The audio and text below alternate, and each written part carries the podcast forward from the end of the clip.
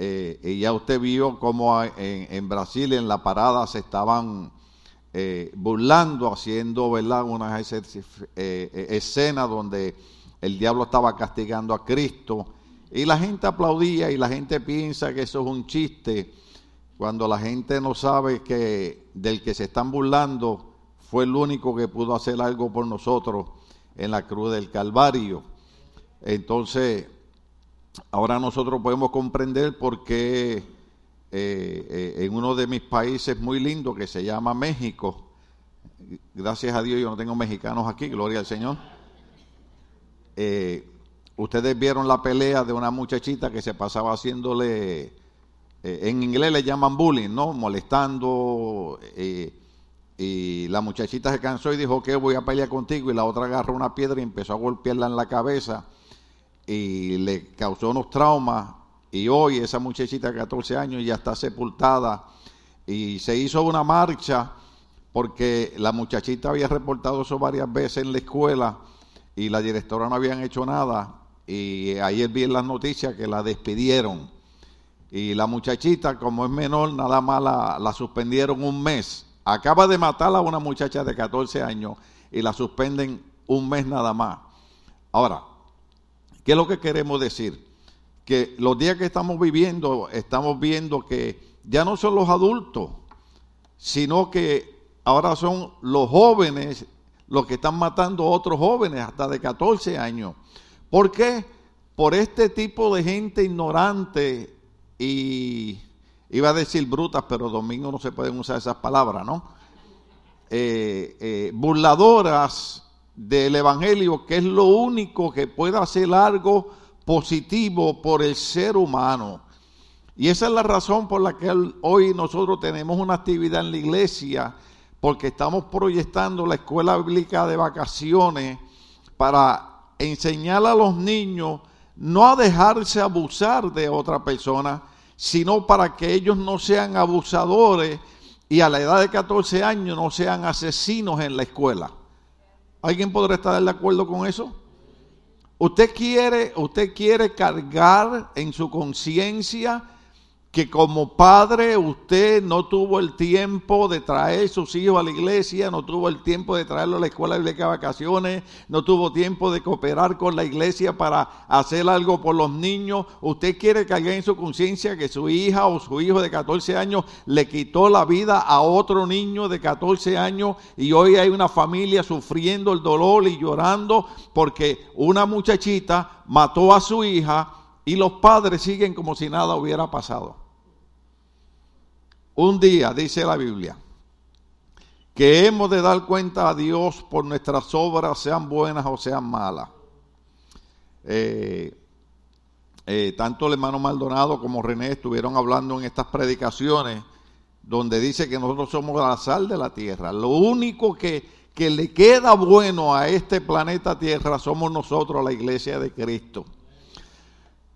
mientras yo veía las noticias y veía lo que estaba pasando, eh, ahora yo comprendo por qué eh, hay tantos pastores que se han suicidado, pastores que se han retirado, han dejado la iglesia, han dejado el ministerio, porque ellos sienten que están luchando solo, que están peleando solo.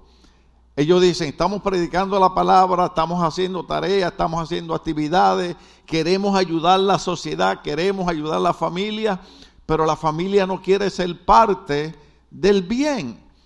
Y alguien dijo que lo único que se necesita para que el mal gane es que el que sabe hacer lo bueno no haga nada. Amén. Entonces, eh, eh, estamos en una época donde esta semana... Eh, había un juez federal en una universidad dando una plática y la directora de esa universidad entró haciendo un escándalo y gritando al juez federal que, aquí había libertad de palabra, que todo el mundo podía expresarse, que, que los jóvenes tenían derecho a expresarse. Y bueno, formó un escándalo. Después vino a disculparse, pero yo le digo a mi esposa, después que hizo el escándalo e inyectó veneno en la mente de nuestra juventud. Porque lo que pasa es que en Estados Unidos se está malinterpretando lo que es la libertad de expresión de palabra. O sea, lo que viene pasando es que en Estados Unidos hay gente que dicen que ellos tienen derechos, pero el problema es que lo único que tienen derechos son ellos.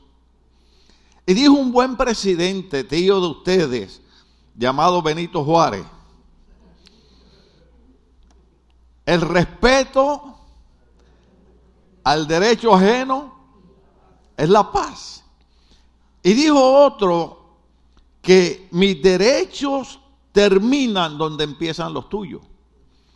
Entonces, la gente quiere tolerancia, pero es tolerancia hacia ellos nada más. O sea, yo tengo que tolerar las burlas en contra del Evangelio, tengo que tolerar los grupos que practican cosas que van en contra de la palabra, pero cuando los cristianos decimos algo, no, ustedes no tienen derecho a hablar, ustedes no tienen derecho a decir nada, entonces ¿De qué tolerancia estamos hablando?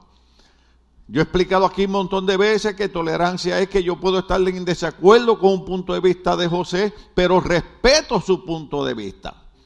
Yo cuando hablo aquí de alguna otra religión, ustedes me han oído expresar que siempre lo digo con mucho respeto.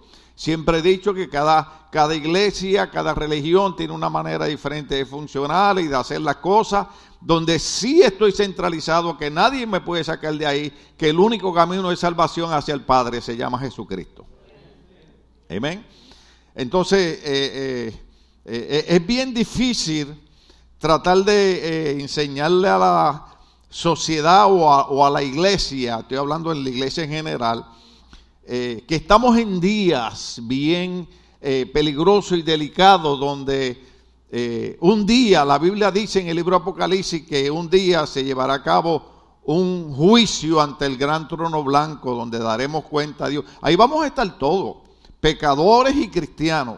Los cristianos van a estar ahí para dar cuenta qué hicieron mientras Dios le daba herramientas para hacer algo por el bien de la sociedad. Y los otros por haberse burlado como estaba en el video. ¿Cuántos estamos aquí todavía?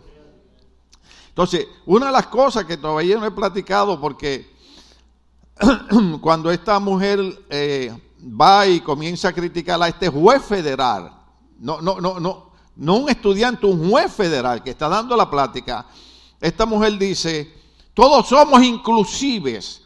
Déjeme decirle algo. Eh, lo último que ha salido es la sociedad inclusive. ¿Qué es lo que significa eso? significa que yo soy inclusive, que no importa que Dios haya dicho que la paga del pecado es muerte, yo digo eso es mentira y como yo creo que eso es mentira, yo soy inclusive y es lo que yo creo y es lo que yo digo. Entonces esos son los días que estamos viviendo, o sea, eh, cada persona está jalando para su lado y cada persona dice, no, pastor, usted está equivocado, usted cree que usted es el único que sabe. No, yo no, yo no soy el único que sé, pero la Biblia no está equivocada. Una de las cosas que cree nuestra organización que debo decir es que en la Biblia no hay errores. Los errores los cometemos nosotros cuando malinterpretamos lo que dice la Biblia. Por eso es que estamos en la clase de teología, empezando ahora mismo eh, eh, el, nuevo, el nuevo libro, eh, cómo interpretar la Biblia. ¿Qué es lo que dice ese verso? Porque da la casualidad que lamentablemente, puedo predicar cinco minutos, lamentablemente la mayoría de los cristianos no leen la Biblia. Ese es el libro de Dios. Ese es el patrón para nuestra vida. Ese es el que nos dice estás en lucha, estás en batalla, estás en guerra, pero aquel que caminó sobre las aguas está del lado tuyo. Ese corito era muy famoso cuando fuimos a predicar a Panamá, ¿te acuerdas? Eh, a mí me gustó. Y aquel que caminó sobre las aguas está aquí, está caminando. O sea, el Dios creador de los cielos y la tierra, estableció desde Génesis hasta Apocalipsis qué era lo que iba a suceder. Entonces, el final del mensaje va a ser algo que yo le voy a decir ahora. Los días que estamos viviendo son los días proféticos. De tal manera que se hizo una encuesta que yo estoy hablando en la clase de consejería, que la gente dentro de las iglesias vive igual que cualquier persona que nunca ha conocido a Cristo. Entonces, nosotros, la Biblia dice que tenemos que escapar de una condenación. ¿Ustedes recuerdan la época cuando eh, llegan unos ángeles a un lugar llamado Sodoma y Gomorra? Y dicen que los hombres de aquel lugar, ¿quiénes? Los hombres de aquel lugar tocaron en casa de Lot. Y le dijeron, tienes unos jóvenes ahí hospedados. Y queremos conocerlos. Y yo les he explicado a ustedes por más de 20 años que en el libro de Génesis, cuando, cuando dice que Adán conoció a Eva, la palabra original es Yahá, que significa Adán tuvo relaciones sexuales con Eva. Porque eso es normal en el matrimonio. Entonces, cuando estos hombres van a casa de Lot y le dicen, saca a esos jóvenes porque queremos conocerlos, se vuelve a usar la palabra Yahá. Ellos lo que le están diciendo a Lot es, saca a esos jóvenes porque queremos tener relaciones sexuales con ellos. Aquellos jóvenes salieron, pero cuando salieron movieron las manos y todos aquellos hombres que querían tener relaciones sexuales con estos jóvenes quedaron ciegos. Entonces dice la Biblia que aquellos ángeles le dijeron, viene un juicio de Dios sobre Sodoma y Gomorra, agarra a tu esposa, agarra a tus hijos, agarra a tus hijas, tus eh, yernos, tus yernas, vayan a la montaña y no miren para atrás, no miren para atrás. Entonces dice la Biblia que ellos salieron porque venía un juicio de Dios. Diga conmigo, juicio de Dios. Entonces, cuando iban saliendo, empezaron a caer los juicios de Dios y Sodoma y Gomorra comenzó a ser quemada. ¿Qué cosa que comenzó a ser quemada después que estos hombres querían tener relaciones sexuales con unos jóvenes, con otros hombres? Entonces Dios envía un juicio. Claro, hago un paréntesis aquí. Cualquier persona, no importa el pecado que sea, tiene redención a través de Cristo, pero tiene que aceptar a Cristo como Señor y Salvador, de su vida. Entonces, mientras están eh, eh, yendo hacia la montaña, ¿cuál fue el mensaje de los ángeles? Ninguno mire hacia atrás. Pero la mujer de los, lo siento, queridas hermanas, las quiero defender, pero ahí no puedo. La mujer de Lot, no sé si era puertorriqueña, porque a los boricuos oímos un ruido y miramos a ver qué fue lo que pasó allí. ¿Ah? En su barrio no hay nadie así. ¿Sí o no? ¿Sí los hay? Ay, gracias, Señor, que nosotros nos amamos a los puertorriqueños. Eh, en México no hay.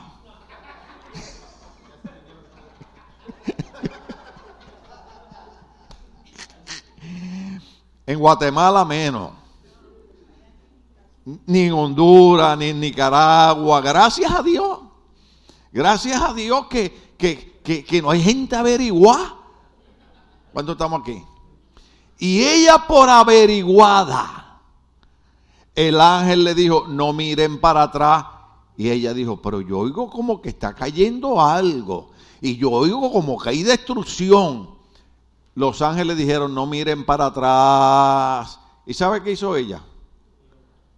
Miró para atrás. Y dice la Biblia que se convirtió en una estatua de sal. ¿Qué indica la Biblia? Que los días que estamos viviendo no son días para nosotros mirar hacia atrás. No son días para nosotros apartarnos de Dios. No son días para nosotros dejar a la iglesia. No son días para darle la espalda al Señor, ni menos involucrarnos en estas cosas como el video que yo pasé, ni menos pensar que yo soy inclusive, que no importa lo que Dios diga, es lo que yo digo. No, no, no, es, es todo lo contrario. No importa lo que yo diga, es lo que dice Dios. Porque Dios es omnisciente. ¿Sabe lo que es omnisciente? Dios conoce todas las cosas. ¿Alguno de ustedes sabe lo que va a pasar mañana? Es más, se lo voy a decir más feo, más horrible, más, más drástico. ¿Alguno de ustedes está seguro que mañana va a amanecer vivo? Ahora, Dios sabe lo que va a pasar conmigo mañana. Dios sabe lo que va a pasar conmigo el año que viene. Es más, yo debiera haber estado muerto ya y Dios dijo, me da la gana de añadirte años de vida. Porque los médicos vienen y te dicen, te quedan tres meses de vida. Y Dios dijo, ¿cuánto? Tres meses, te equivocaste. Le quedan 300. Porque quien decide es el Dios creador de los cielos y la tierra. Yo sé que a veces estos mensajes suenan como fanáticos, a veces suenan como exagerados, pero yo tengo que decidir entre provocar en usted el deseo de ser salvo o perderse. Dijo alguien en una ocasión, usted se monta en un avión, usted no conoce al piloto, usted no lo ve, se acomoda, se pone el cinturón, el avión despega y antes de despegar está todo el mundo en el celular. Llego a tal hora. Usted sabe que va a llegar. Usted sabe por qué usted va a llegar por la misericordia de Dios. Pero el punto es este. Confiamos en un piloto que no conocemos, que está guiando un avión a más de 35 mil pies de altura y estamos confiando que cuando ese avión aterrice va a aterrizar muy bien y no, no confiamos en el Dios creador de los cielos y la tierra. Entonces, es bien importante comprender lo que es la redención. El domingo pasado nos quedamos en esa parte donde dice que eh, Cristo tomó el pecado de la humanidad, Él pagó el máximo precio por nuestra libertad espiritual. Fue Cristo. Yo sé que el enemigo se ha encargado de crear un montón de religiones y un montón de, maneras. Eh, inclusive hay gente que dice, oiga bien, el error más grande que comete la gente es que dice, para servirle a Dios no hay que ir a la iglesia.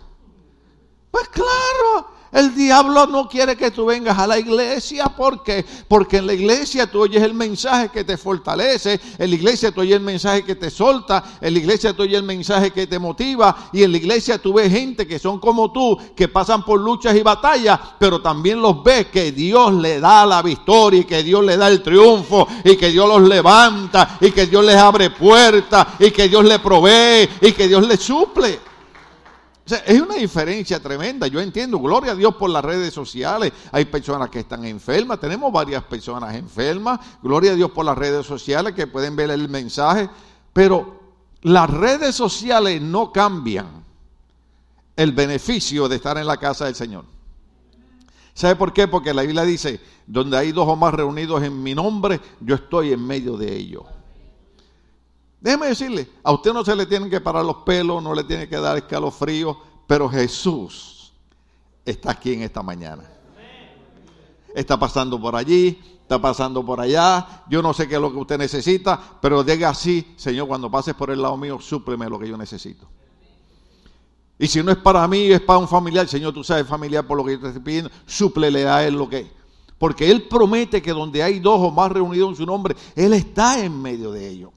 Entonces, la redención es bien importante entenderla, porque a través de los años, nuestra sociedad, especialmente en Estados Unidos, y nuestros políticos corruptos han ido poniendo en la mente de las familias y de la juventud que no necesitamos ser redimidos de nada. Pues yo le tengo noticia, necesitamos ser redimidos del pecado caído destruyendo nuestras familias.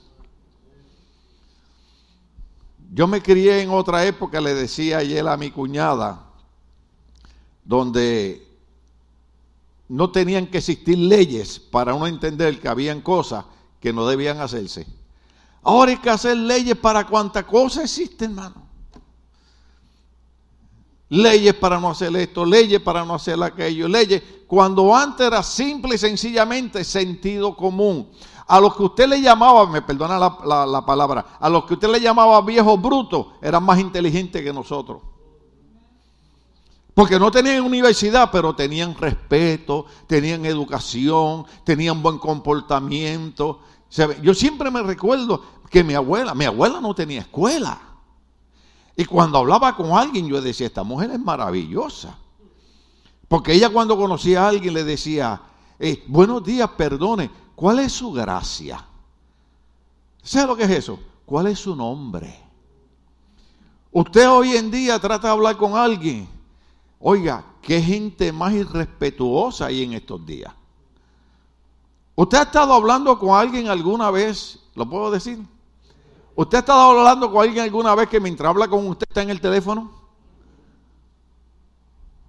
No, no, no. ¿Usted ha estado hablando con alguien alguna vez que mientras usted le está diciendo algo está en el teléfono? ¿Cómo se llama eso? ¿Cómo? ¿Cómo? Yo quisiera que mi abuelita resucitara para ponerla de pastora en esta iglesia. Porque con el mismo celular yo quedaba eléctrico. ¿A cuánto de ustedes le dieron su moquetazo alguna vez? Bueno, ese era. Mi mamá, mi mamá me decía, había veces que ella estaba hablando con alguien y, yo venía, mami, y ella me miraba y me decía, porque a veces uno, hay dos personas hablando y uno viene y se mete a darle una opinión, ¿verdad? Y yo iba, mami, mira esto. Y ella me decía, ¿y quién le dio vela en este entierro? ¿Usted sabe lo que significa eso? ¿Quién le dio usted permiso para meterse en la conversación si a usted no lo llamaron? Pero hoy en día, hermano, se ha creado un ambiente y se ha creado una cultura donde ya ni siquiera queremos respetar al Señor y nosotros hemos dar gracias a Dios que todavía el enemigo no ha logrado entorpecer nuestra mente, no ha logrado cegar nuestro entendimiento y todavía estamos entendiendo que no estamos aquí perdiendo el tiempo, sino que estamos aquí porque un día Cristo nos redimió de nuestros pecados y la promesa es que vamos a entrar al reino de los cielos. Oh, sí. Sí, Él merece, Él merece esa gloria. Ahora, vamos a hablar del significado de la redención. El significado de la redención dice, redimir viene de la palabra griega esagorazó, que significa comprar algo. La agora era en donde se vendían a los esclavos y también eran empeñados. Cuando en la, en la agora tú comprabas a un esclavo, se consideraba redimido porque él o ella habían sido comprados y ya no eran esclavos. ¿Se acuerdan cuando hablé de la casa de empeño? ¿Se acuerdan de Adán y Eva? ¿Se acuerdan que dije que Eva empeñó aquella relación linda que tenía con Dios? Se la empeñó al diablo por una simple mentira. Entonces, el significado de la redención es muy importante porque no habla solamente de redención, sino que habla de nuestra pasada redención. Diga conmigo, pasada redención. La Biblia dice que antes éramos esclavos de Satanás. Romanos capítulo 6, verso 20. Póngamelo ahí. Dice así. ¿Cuánto lo pueden ver? ¿Lo pueden ver? Porque cuando erais esclavo del pecado, erais libre acerca de la justicia. Romanos 6, 20. Ponme la nueva versión internacional.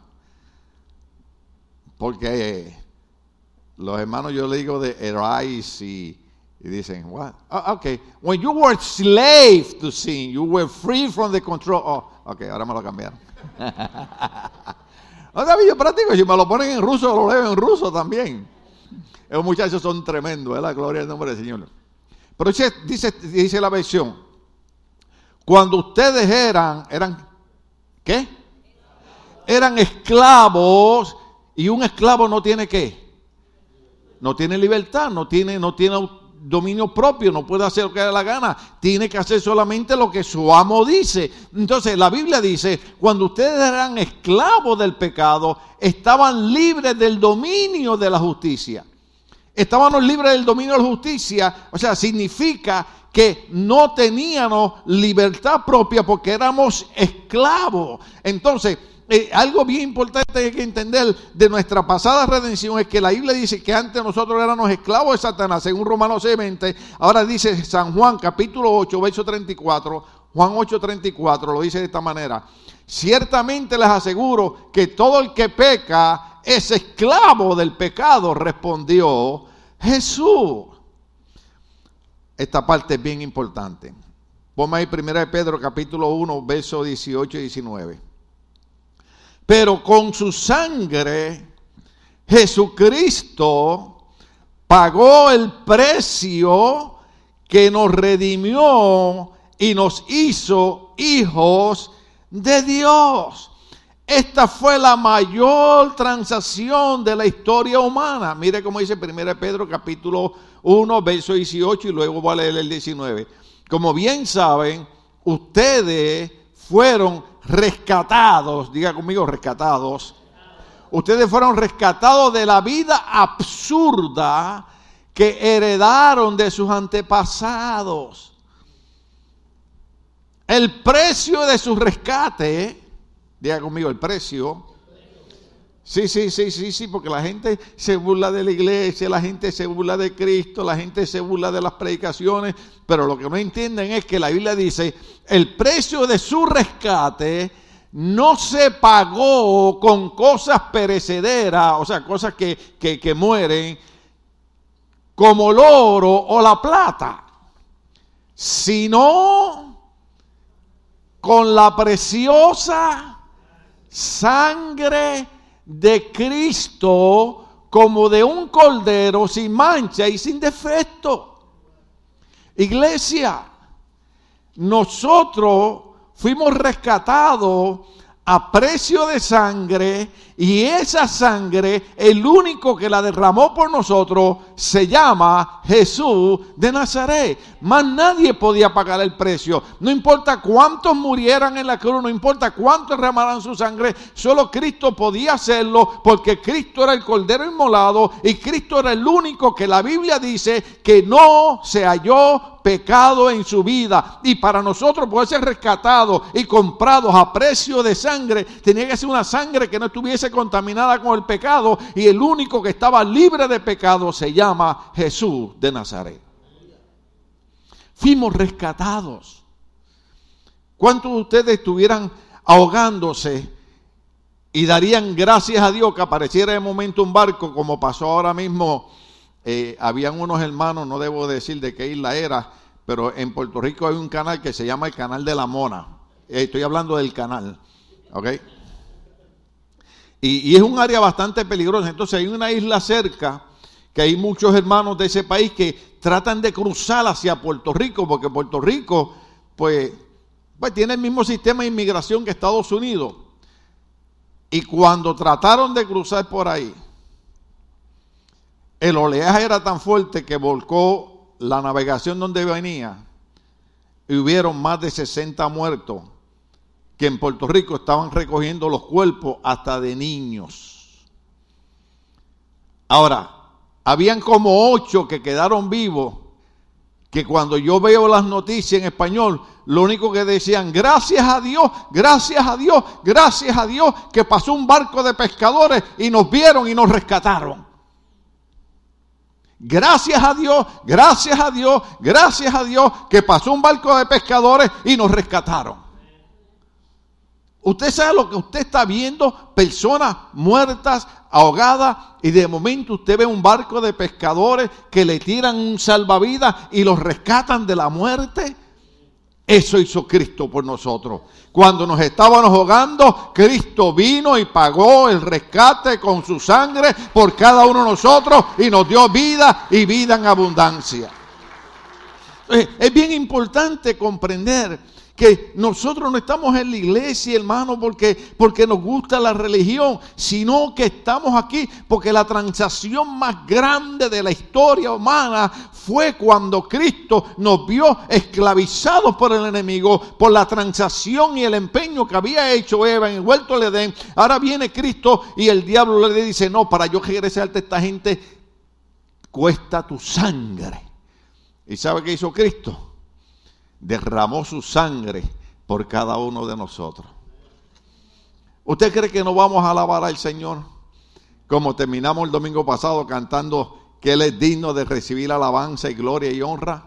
¿Sabe por qué? Porque cada uno de nosotros, tal vez, tal vez usted no lo entienda de esa manera, pero cada uno de nosotros nos estábamos ahogando en el pecado. Y Dios, a través de Cristo, nos rescató. Wow. Yo cada vez que voy en un avión, déjeme decirle algo, si alguien ora cuando voy en un avión soy yo. Oh, sí. En uno, en uno de ellos nos tocó una turbulencia, hermano, que usted nunca había visto al pastor orar en el Espíritu como en esa ocasión. Y Padre, envía a tus ángeles. Y tu palabra dice que los ángeles están a servicio los que aman. Y tu palabra dice, y tu palabra. Oiga, desde Génesis hasta Apocalipsis, cité todos los versos de memoria. Yo no sabía que yo me sabía la Biblia. Hasta en un momento de desesperación. Cuando estamos en un momento de desesperación, cuando nos estamos ahogando, hacemos como Pedro. ¿Se acuerda Pedro? Si verdaderamente tú eres Cristo, permíteme caminar sobre el agua. Cristo le dijo, ven. Y cuando Pedro envió la sola y empezó a hundirse, sálvame que me ahogo. Entonces cuando nos estamos ahogando, Señor, sálvame, es algo por mí. Pero mientras estamos bien, mientras tenemos salud, mientras tenemos dinero, no nos importa Dios. Hasta que nos estamos ahogando. Y yo estoy haciendo un llamado a la iglesia a que tenemos que recuperar la fuerza y tenemos que trabajar por nuestras familias, tenemos que trabajar por nuestros matrimonios, tenemos que trabajar por nuestros hijos, tenemos que trabajar por nuestros nietos. Yo estoy viendo montones de padres que están dejando que sus hijos hagan lo que dan la gana. Yo dije aquí los otros días, yo sé que a veces yo digo cosas que son ofensivas. No espere que su hijo tenga 18 años para llamarme a mí, que ese pastor le pueda dar un consejo a mi hijo. Le digo, pero si usted venía a la iglesia cuando su hijo tenía cuatro añitos. Y desde, desde, que tenía cuatro añitos le estamos diciendo que no espere que el nene tenga 18 años para decirle, debemos ir a la iglesia. No, no, porque ahora como todo es inclusive, ahora, ahora la gente, hasta los cristianos se ponen bien espirituales. Dicen, no a los niños, no, no. Mire, mi abuelita me echaba agua fría en la cara a las 5 de la mañana para estar en la misa de las 6. ¿Ah? Y claro que en mi juventud me perdí, claro que fui un bandido y un sinvergüenza, pero mi abuelita me enseñó a respetar la iglesia. No se lo diga a nadie. Es más, se llama Nuestra Señora de Guadalupe, la Catedral de Ponce. Ah, no, ustedes nada más creen que tenía, no, nosotros también. ¿Ah? Y, yo, les, yo se lo dije, y suena chiste, pero no es chiste, es verdad. siempre que uno pasa por frente de esa iglesia, hace la señal de la cruz. Y un día yo estaba de vacaciones, y, la, yo creo que fue la primera vez que fuimos a Puerto Rico, mi esposa fue la primera vez, fue mi suegra, y, estábamos en la plaza de Ponce, Ponce, Ponce Ponce, alabado sea el Señor, eso es lo mejor de Puerto Rico. Lo demás es parking, alabado sea el Señor, ¿me oyeron? Sí, pues hay gente en las redes sociales que no son de Ponce y, vacilan conmigo, pero Ponce es Ponce. Mira, Ponce es Ponce. Entonces, vamos pasando por ahí y cuando yo paso por frente a la catedral, levanto la mano, levanto la mano y hago. Y cuando iba a hacer la señal de la cruz, digo, ya yo no necesito, vaya, eso no es pecado, ¿no? Pero ya yo no necesito hacer la señal de la cruz, ¿sabe por qué? Porque ahora yo tengo al que murió en la cruz y me redimió de mi pecado. Pagó el precio por la redención en la cruz. A veces usamos una cadena con una cruz, pero eso es un simbolismo, es un simbolismo de cristianismo, eso no es pecado, usted no va para el infierno por eso. Yo, yo, tengo, yo tengo una aquí puesta, yo tengo aquí una puesta, no, la, puedo, no la puedo sacar. Tengo aquí una puesta, eh, eh, ¿se la enseño? Eh, eh. Ay, Señor, ayúdanos. Algunos están pensando que se ahorque, que se ahorque, pero. Está, ¿la vieron? Tiene mi nombre. Y por detrás tiene unas almohaditas que yo le echo un aceite que está allí, que es para tranquilizar la ansiedad. Y cuando yo les voy a predicar a ustedes, yo agarro el aceite y le echo y algunos creen que es, creen que es cocaína. Pero no es. Porque yo a veces vengo y hago. Y después que respiro, miro para allá y veo la cara de uno y hago. ¿Cuándo estamos aquí? ¿Estamos aquí todavía? Eh, esto es un simbolismo. Pero la verdadera cruz es aquella donde Cristo con su sangre nos redimió de nuestros pecados para que hoy fuésemos libres y hoy pudiésemos glorificar a Dios y pudiésemos decir, Señor, tú vas a cubrir mi familia, tú vas a cubrir a mis hijos, pero no espere, no espere que, que esos hijos... Eh, ¿Ustedes lo que dicen los muchachos ahora? A los 18 años yo puedo hacer lo que me da la gana. Pero no lavan la ropa, no cocinan. Ya no me gusta esa iglesia. Mire, cuando mi mamá llegaba a mi casa, ya yo había cocinado. Ya yo había trapeado el piso de cemento, no había loseta y nada de eso. Pero usted entraba y la casa estaba limpia. Por eso es que la negrita Inés me decía la nena. ¿Eh? Gracias a Dios que no salí nena. Porque vi que algunos me miraron así como que prenda el diablo. Me decía la nena porque yo trapeaba, yo planchaba, yo cocinaba. Aquí hay muchas mujeres que deben empezarle a decirle a su esposo, nena, ¿cuándo vas a aprender a cocinar? Nena, ¿cuándo vas a planchar tus camisas? Nena, ¿cuándo vas a...? Oye, porque hay hombres que todavía tienen ese machismo metido en los poros. ¿Ah? Tráeme la comida, vieja.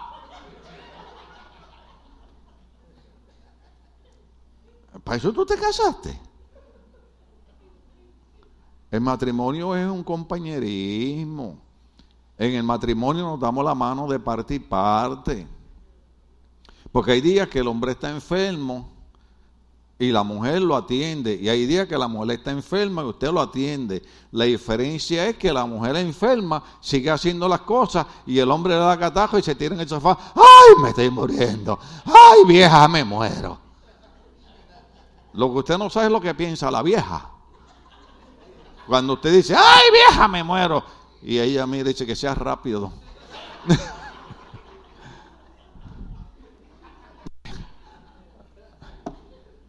Cristo nos redimió en el pasado para que usted y yo hoy tuviésemos una familia saludable y bendecida. Cuando la Biblia prohíbe el pecado, no lo prohíbe porque le hace daño a Dios. A Dios nada le hace daño. A los únicos que le hace daño es a nosotros. Usted tiene una buena esposa, considérela. Ay, ¿oyeron eso? Ni, ni para allá voy a mirar. Así decimos en Puerto Rico, ni para allá voy a mirar. Es más, vamos a ponerle eso a los caballos aquí. Pero mire, usted tiene un buen esposo.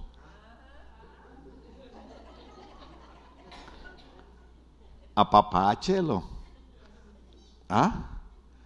¿O no, ¿O no dijo el hombre aquel, aquel, ¿se acuerda, se, acuerda, se acuerda el piojo que estaba hablando con otro?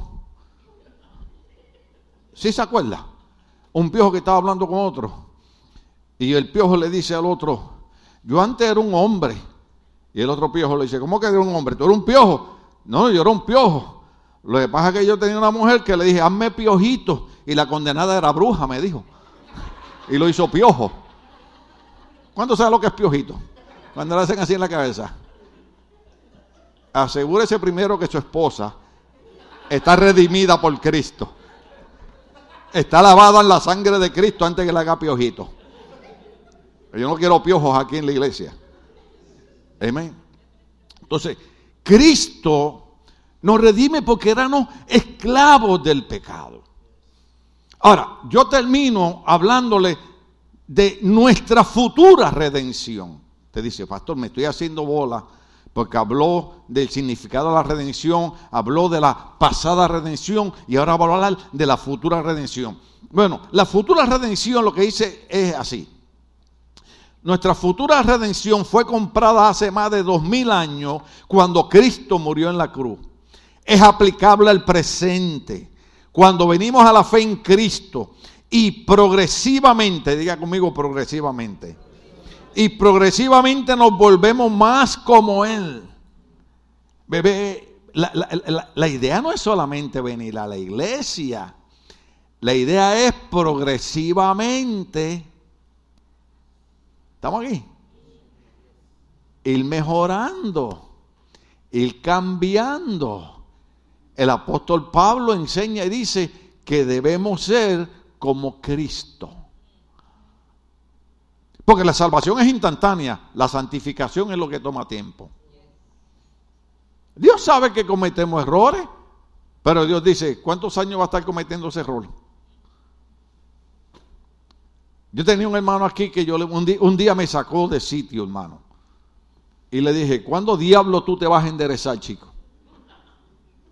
Sí, porque siempre me decía, pastor, usted sabe que es que nosotros los seres humanos no somos perfectos. Le digo, no, no, no, no, no, no, no, no, no. Tú lo que pasa es que tú estás usando eso de excusa. Y ayer la pastora lo dijo, ¿verdad? Las excusas no cambian nada, pero hacen sentir bien a todo el mundo. Tú estás usando eso de excusa para seguir siguiendo, haciendo tus bandidajes. Cuando la Biblia enseña que somos salvos instantáneamente, pero el Señor quiere que nos santifiquemos día a día y mejoremos. Y los muchachos usan aquí a cada rato, Romanos capítulo 12, verso 2, que debemos de transformar nuestra manera de pensar. ¿Ah? Antes me gustaba fumar marihuana. Aunque le dije a Raf, ¿verdad? Se lo dije René. Le dije a Raf, Raf, los domingos no me fume marihuana en el parking. Porque, hermano, es que llegamos aquí al parking y yo no sé quién de ustedes era. Pero había una peste a marihuana ahí. Y yo me puse la mascarilla. Pero vi otras que cuando le dio el olor se la quitaron. Entonces estaban como yo con, con, el aceite, estaban. Entonces yo me di cuenta, yo mire, venían unos caminando y, venían así. Y cuando le dio el olor, siento gozo en mi alma, gozo en mi.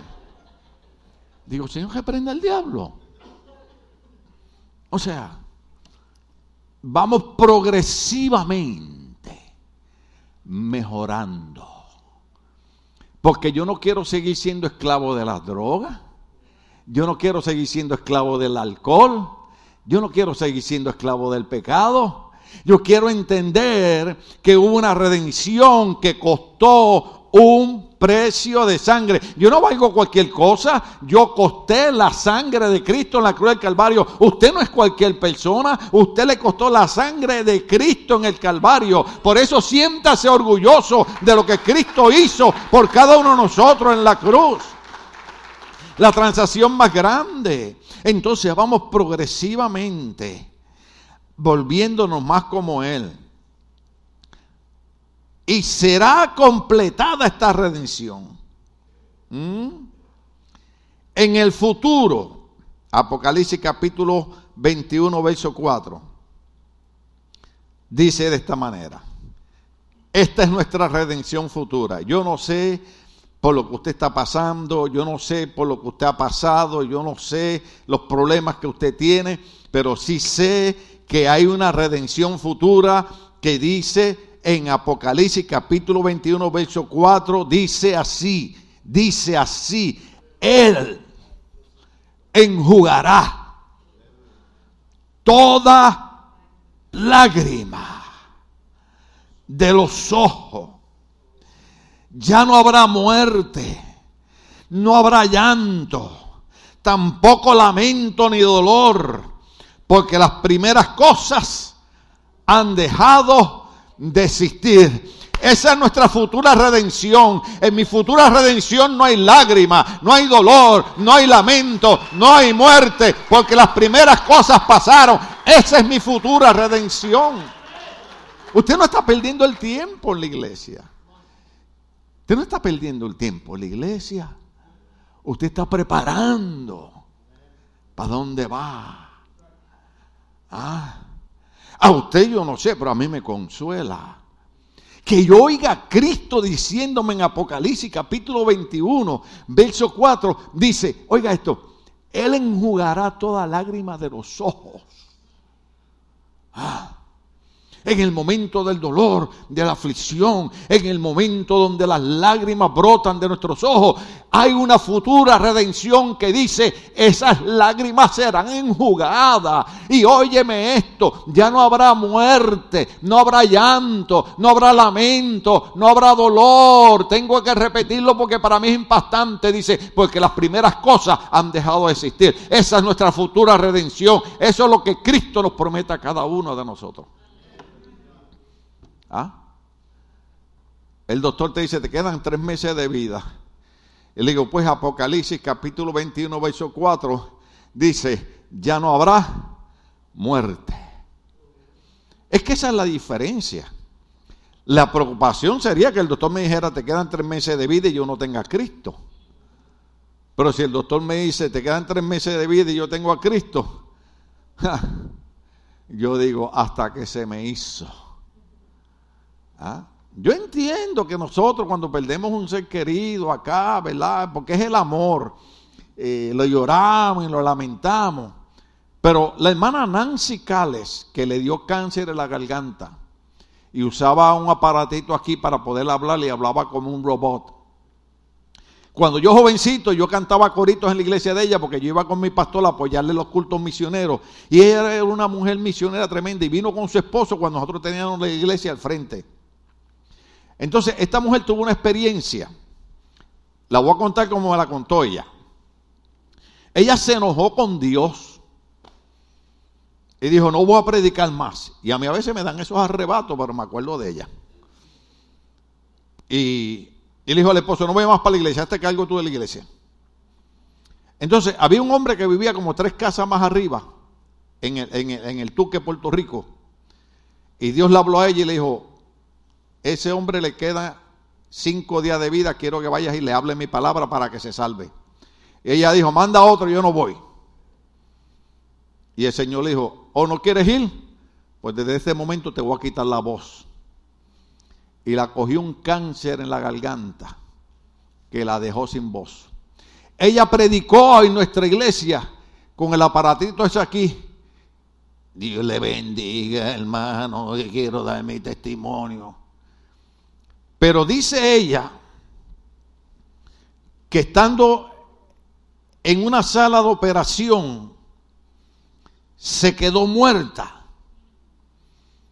Y me dice, Tim, mi espíritu se salió del cuerpo. Pero cuando se salió me quedé flotando en el aire y veía a los médicos y las enfermeras corriendo, tratando de salvarme. Pero de momento siento a alguien al lado mío y cuando miro es el maestro. Me dice, la paz no te la puedo describir. El gozo no te lo puedo describir. Lo que se siente cuando tú estás fuera de tu cuerpo en el espíritu junto al Señor, no hay palabras humanas para describirlo. Y el Señor me dijo, ahora vas a volver a tu cuerpo. Y ahora sin voz vas a predicar mi palabra. Y ella me dijo, Tim, me agarré del maestro y le rogué que por favor no me dejara regresar. Me dijo, porque una vez tú tocas lo que es la presencia de Cristo y la promesa de la vida eterna, tú no quieres regresar para este cuerpo. Y el Señor la hizo regresar. Y, y sin voz ahora ella predicaba porque tenía que ponerse el aparatito aquí. Y yo me acuerdo de eso. ¿Sabe lo que significa eso, hermano? Que una vez usted experimenta la entrada por esa puerta hacia la vida eterna, ¿a qué usted quiere venir para acá? ¿A qué? Gloria a Dios por la redención que hay en Cristo. Termino con Lucas capítulo 21, verso 28 porque empecé poniendo un video donde se estaban burlando de Cristo, donde estaban poniendo a Satanás, hablé de la niña que mató a la otra, hablé de la falta de respeto que hay, hablé de la falta de tolerancia, hablé de la persecución en contra de las iglesias. Bueno, en Brasil, esta semana acaban de pasar una ley que le prohibieron a las iglesias que reprendieran demonios. Y yo les dije que no la pasen en California, porque yo tengo algunos aquí que hay que echarle aceite ungido. No, algunos, algunos dicen, ay pastor, ore por mí porque tengo un demonio. Y yo le digo, ¿cuánto estás leyendo la Biblia? Bueno, pastor. ¿Cuánto estás orando? Bueno, pastor. Eh, ¿Cuánto estás viniendo a la iglesia? Bueno, pastor. Lo Digo, tú no tienes demonio nada, tú lo que tienes falta es disciplina. Tú lo que tienes que empezar a leer la Biblia, venir a la iglesia, orar, alabar y glorificar el nombre del Señor. Porque es más fácil echarle la culpa al diablo por todo lo que pasa. Juan Bonian, el, escritor del Progreso del Peregrino, dice que tuvo una revelación que iba caminando y vio al diablo debajo de un árbol llorando. Y le dijo, ¿por qué llora? Y dice, porque todo lo que le pasa a los cristianos me echan la culpa a mí, yo no tengo nada que ver con eso. Sí, porque le echamos la culpa al diablo, le echamos la culpa al hermano, pero no nos paramos en un espejo y nos preguntamos, ¿el del problema seré yo? Lo que pasa es que es más fácil decir, sáqueme los demonios. Yo antes ministraba mucha liberación de demonios. Hasta que me cansé un día. Porque había una persona que todos los meses había que estarle ministrando liberación. Hijo daba por el piso y se daba contra la... ¡Ah! ¡Ah! Hasta que un día, y esto me lo confirmó el Señor por el testimonio del hermano Rasky, evangelista de Puerto Rico, hasta que un día yo dije, yo estoy gastando mi fuerza, estoy gastando mi salud, estoy gastando mi tiempo cuando aquí hay gente que quiere oír la palabra y el diablo está haciendo un show aquí. ¿Cuántos estamos aquí? Pues yo no quiero que me pase como el pastor aquel, fuera y sal y vete. Y el pastor ya seco mujer, tráeme un vaso de agua. Y el demonio le dice, a mí me trae una Coca-Cola porque esto va para largo. No, sí, hay, hay, gente que no está endemoniada. Hay gente que lo que necesita es orden en su vida. Disciplina. En esta iglesia se da discipulado. Yo tengo un montón de fotos conferencias de matrimonio, conferencias de jóvenes. Eh, ¿qué, no hemos hecho? Dimos eh, eh, el curso de la historia, dimos el curso de creer. De, esta es una iglesia para usted pararse así y cuando el diablo se le para al lado, y lo trata de asustar, usted le dice lo que le dijo el, viejito aquel, le dijo al diablo, que porque el diablo le dijo, no me tienes miedo, me dice, que esto voy a tener miedo si llevo 50 años casado con tu hermana.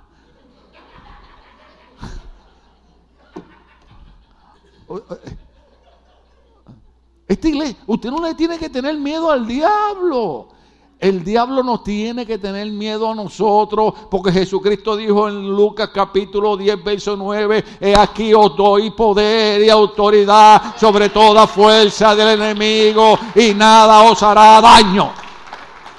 Es más, Jesús dijo más, dijo, en mi nombre echarán fuera demonios.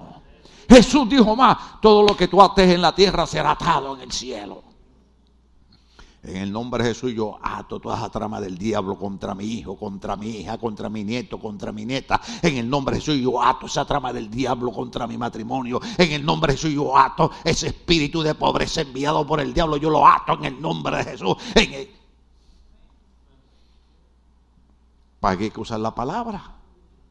Hay que usar la palabra.